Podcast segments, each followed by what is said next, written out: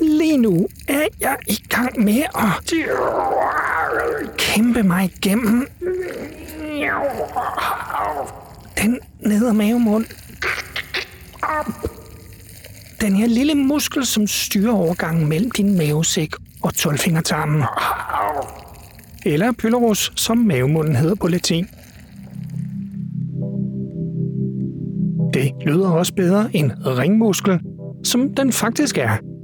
Men måske det vil få dig til at tænke på den ringmuskel, der sidder der ved endetarmen, altså det nogen kalder for numsen. Men Pylorus opgave er faktisk også at sørge for, at noget ikke slipper igennem, før det er på tide. Så tak for det. Det er her, vi er kommet til i fortællingen. Bag ved mig ligger syrebadet i mavesækken, som jeg er ved at forlade gennem Pylorus. Og den har faktisk endnu en vigtig opgave, nemlig at sørge for, at mavesækken syre ikke pludselig ender i tolvfingertarmen. Ligesom du heller ikke vil have, at sodavanden bevæger sig den forkerte vej, når den først er kommet videre. At rejse den rigtige vej gennem maveporten, som pylorus også kaldes, og videre gennem tolvfingertarmen, ja, ja, det er det, som jeg nu gerne vil fortælle dig om.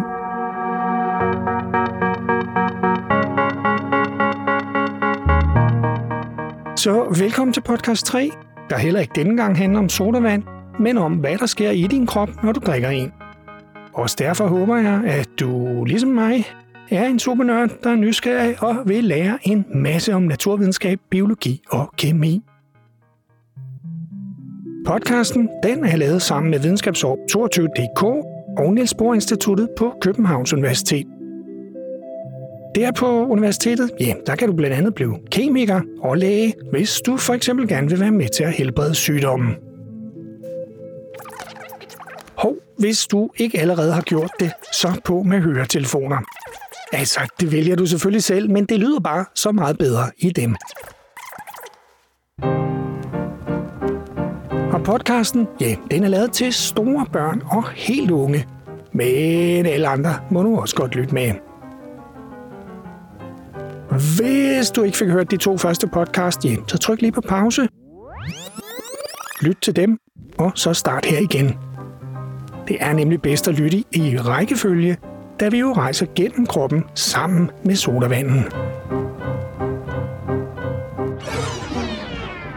Nå, men øh, jeg er altså øh, på vej gennem Pylorus, det vil sige den nedre mavemund. Den kan du, til forskel fra indentarmens ringmuskel, ikke selv styre. Den er nemlig automatisk styret af nogle sensorer i den øverste del af maveregionen, som hele tiden tjekker, hvor meget du spiser og drikker. Sensorerne bestemmer altså, hvor ofte og hvornår pylorus skal åbne og give adgang til tolvfingertarmen. Når sensorerne sender et signal om, at for eksempel sodavand gerne må komme igennem, ja, så får den, lidt ligesom et trafiksignal, grønt lys til at bevæge sig videre. Men faktisk leger Pylorus også politibetjent den anden vej. Sensorerne kan nemlig sende et signal til Pylorus om at lade 12-fingertarmens indhold komme tilbage til mavesækken, som så kan blive tømt, når du skal kaste op. Men det og brækrefleksen, jamen det kan du høre meget mere om tilbage i podcast 2. Kæmper mig igennem her. Og ja, så er vi igennem. Yes, yes, yes, yes, yes, Og inde i 12-fingertarmen. Woohoo! Yeah! Faktisk er den de første 25 cm af din tyndtarm. Men den hedder 12-fingertarmen, fordi den er cirka 12 voksne fingre lang. Og her i tarmsystemet, ja, der begynder der at ske noget finurligt. Tarmen er nemlig så foldet, at den på indersiden ligner en krøllet du. Og hver fold i det, jeg her sammenligner med en krøllet du, har faktisk endnu flere folder. Altså folder i folderne. Og hvis jeg lige skal nørde, jamen, så hedder tarmens store folder villi, og de små folder, nærmest frontryk kunne man vel kalde dem, ja, de hedder mikrovilli. De er nemlig mikroskopiske små. alt det her, det gør, at hvis du trækker i tolvfingertarmen, så bliver overfladen mere end dobbelt så stor. Så faktisk er den meget længere end de her cirka 12 voksne fingre lang, fordi den er så foldet. Det er super smart, for madens næringsstoffer skal nemlig optages gennem tarmens overflade. Men hvordan de optages, ja, det kan du høre meget mere om i den fjerde og femte podcast. Nå, men den her gang handler det om tolvfingertarmen, som faktisk har rigtig travlt. Den skal nemlig sørge for at neutralisere syren fra mavesækken. Oh, hvad er nu det for noget, det der neutralisere? Jo, at neutralisere en syre betyder, at man gør den mindre sur. Man kan neutralisere en syre ved at blande den med en base, som man kan se som det modsatte af syre. Og for eksempel, ja, så kan man neutralisere kogende vand med koldt vand, så man ikke brænder sig. Ligesom man kan neutralisere en syre med en base, så den ikke ætser.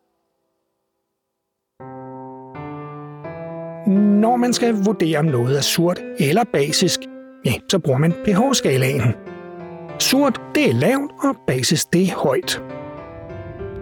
Og for at slimhinden i 12-fingertarmen ikke ødelægges af mavesyren, ja, så produceres der altså en basisk slim, som neutraliserer mavesyren. pH-værdien i mavesyren den ligger på omkring de to, og det er virkelig lavt. Men når den kommer over i 12-fingertarmen, ja, så hæves pH-værdien til cirka 7. 12-fingertarmen arbejder også sammen med galeblæren og busbødkirtlen, som jeg fortæller mere om om et øjeblik.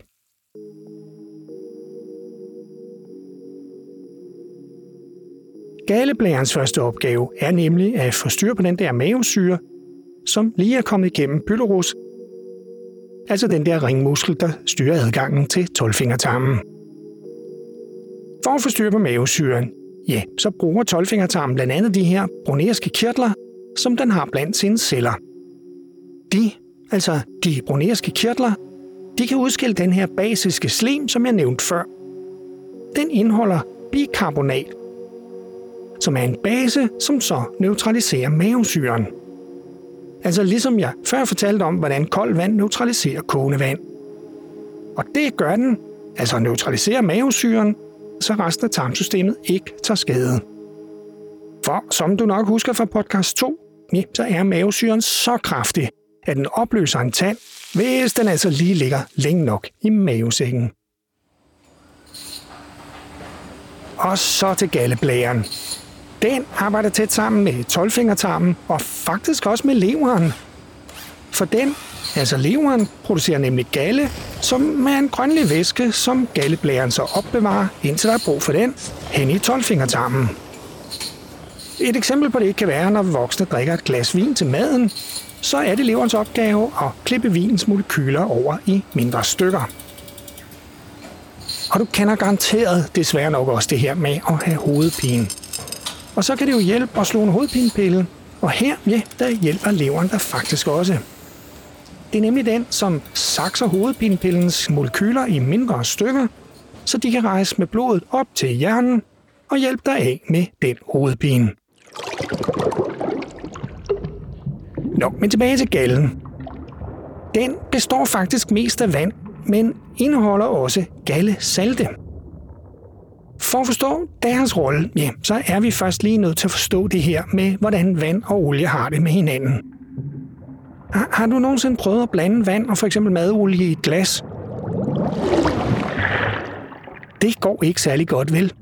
De, de vil bare ikke blande sammen.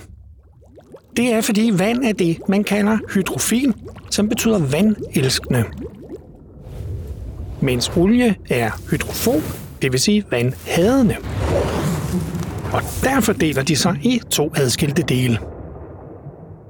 Det er jo et problem, når vi gerne vil have opløst fedtet i den vandbaserede tarmvæske. For hvis du nu for eksempel spiser en robotsmad sammen med sodavanden, ja, så får du også fedt og proteiner med derfra, som så også kommer ned i maven og tarmen, hvor de skal sakses i mindre stykker, så proteinerne og fedtet kan optages og blive til energi, så du kan lege, læse, lytte til podcast, eller rejse dig og hente en sodavand. Men, men, men ho, ho, fedt kan jo ikke opløses i vand. Men, men hvordan bliver det så opløst i den vandbaserede tarmvæske? Det er så her, tada, at gallesaltene kommer til undsætning. De er nemlig så smarte, at de både har en hydrofil, altså vandelskende, og en hydrofob, altså vandhadende del.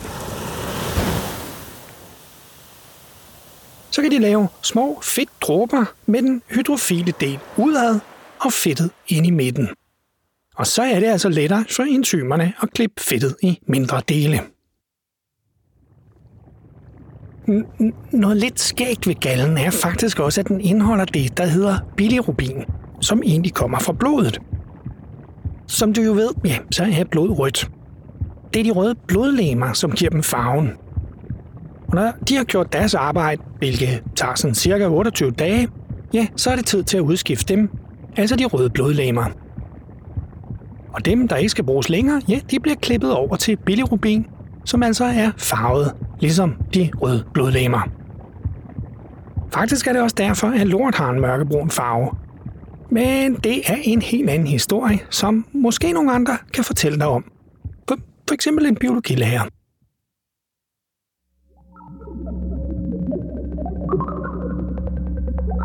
De enzymer, der skal klippe fedtet i mindre stykker, ja, de kommer fra et helt tredje organ, bugspytkirtlen.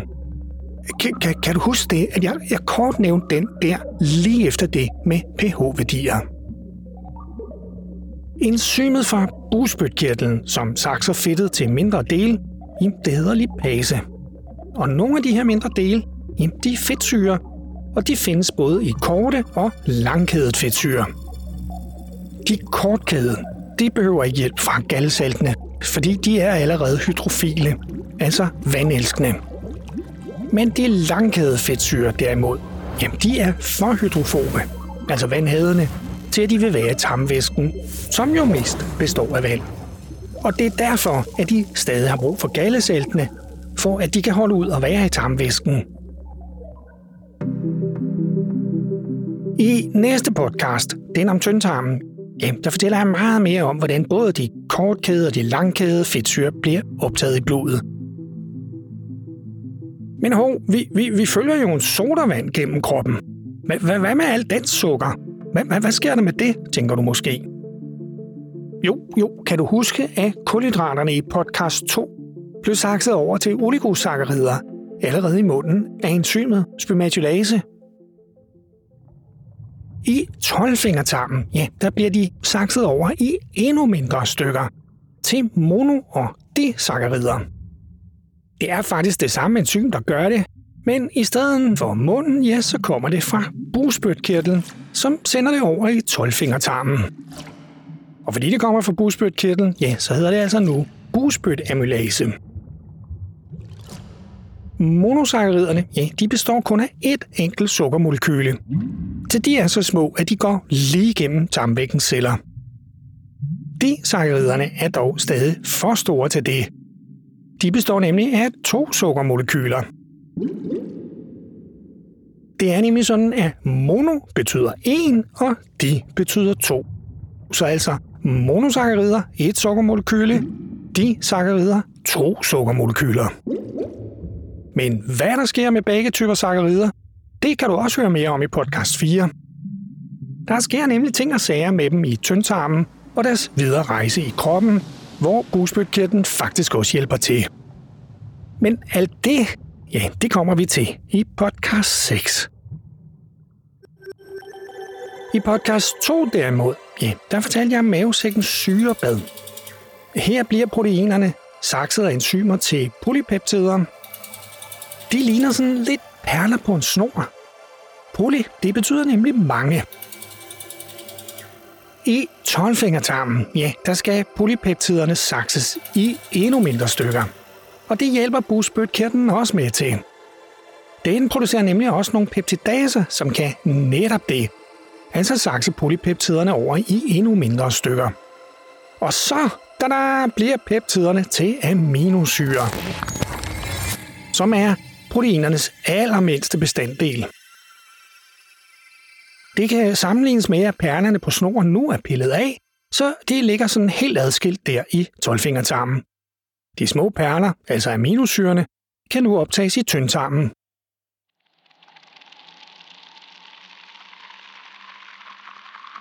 Måske du allerede har hørt om det i biologi, at mennesker har vold mange proteiner i kroppen. Men faktisk er alle de enzymer, jeg hele tiden snakker om, også en slags proteiner. Men, men ho, ho, ho, ho, ho, ho, ho, ho. Hvordan kan det så være, at de her proteinsaksende enzymer ikke sakser sig selv i stykker? Jo, det har kroppen også en løsning på. Når de proteinsaksende enzymer ligger inde i bugspytkirtlen og venter på, at de skal sakse nogle proteiner i stykker, så er de ikke aktive. Det er de først, når de kommer over i 12-fingertarmen. På den måde kan man sådan nærmest sige, at de har fået fjernet deres håndjern. Og når det er sket, så går de i gang med at sakse alle de proteiner, de møder der i 12-fingertarmen.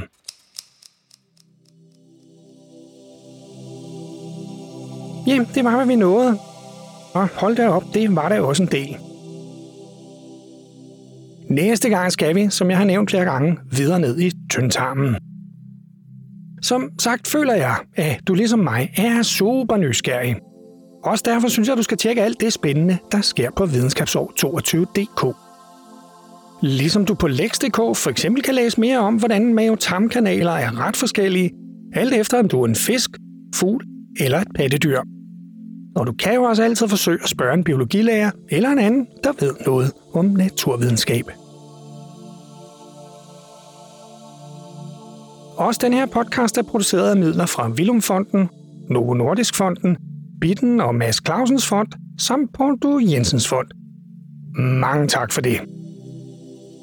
Ligeledes er den produceret af Socialøkonomiske Polychron Media sammen med Videnskabsår 22.dk og Niels Bohr Instituttet i samarbejde med Marie Brein samt Anja C. Andersen, som er professor i astrofysik og som forsker i stjernestøv. Stjernestøv.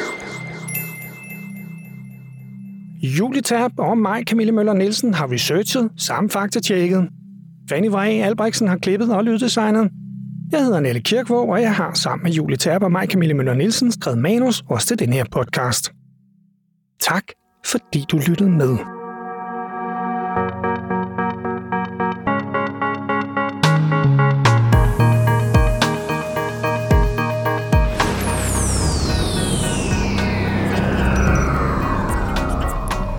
Naturligvis. Og det er jo noget af det, vi vil undersøge. Ja, lige netop.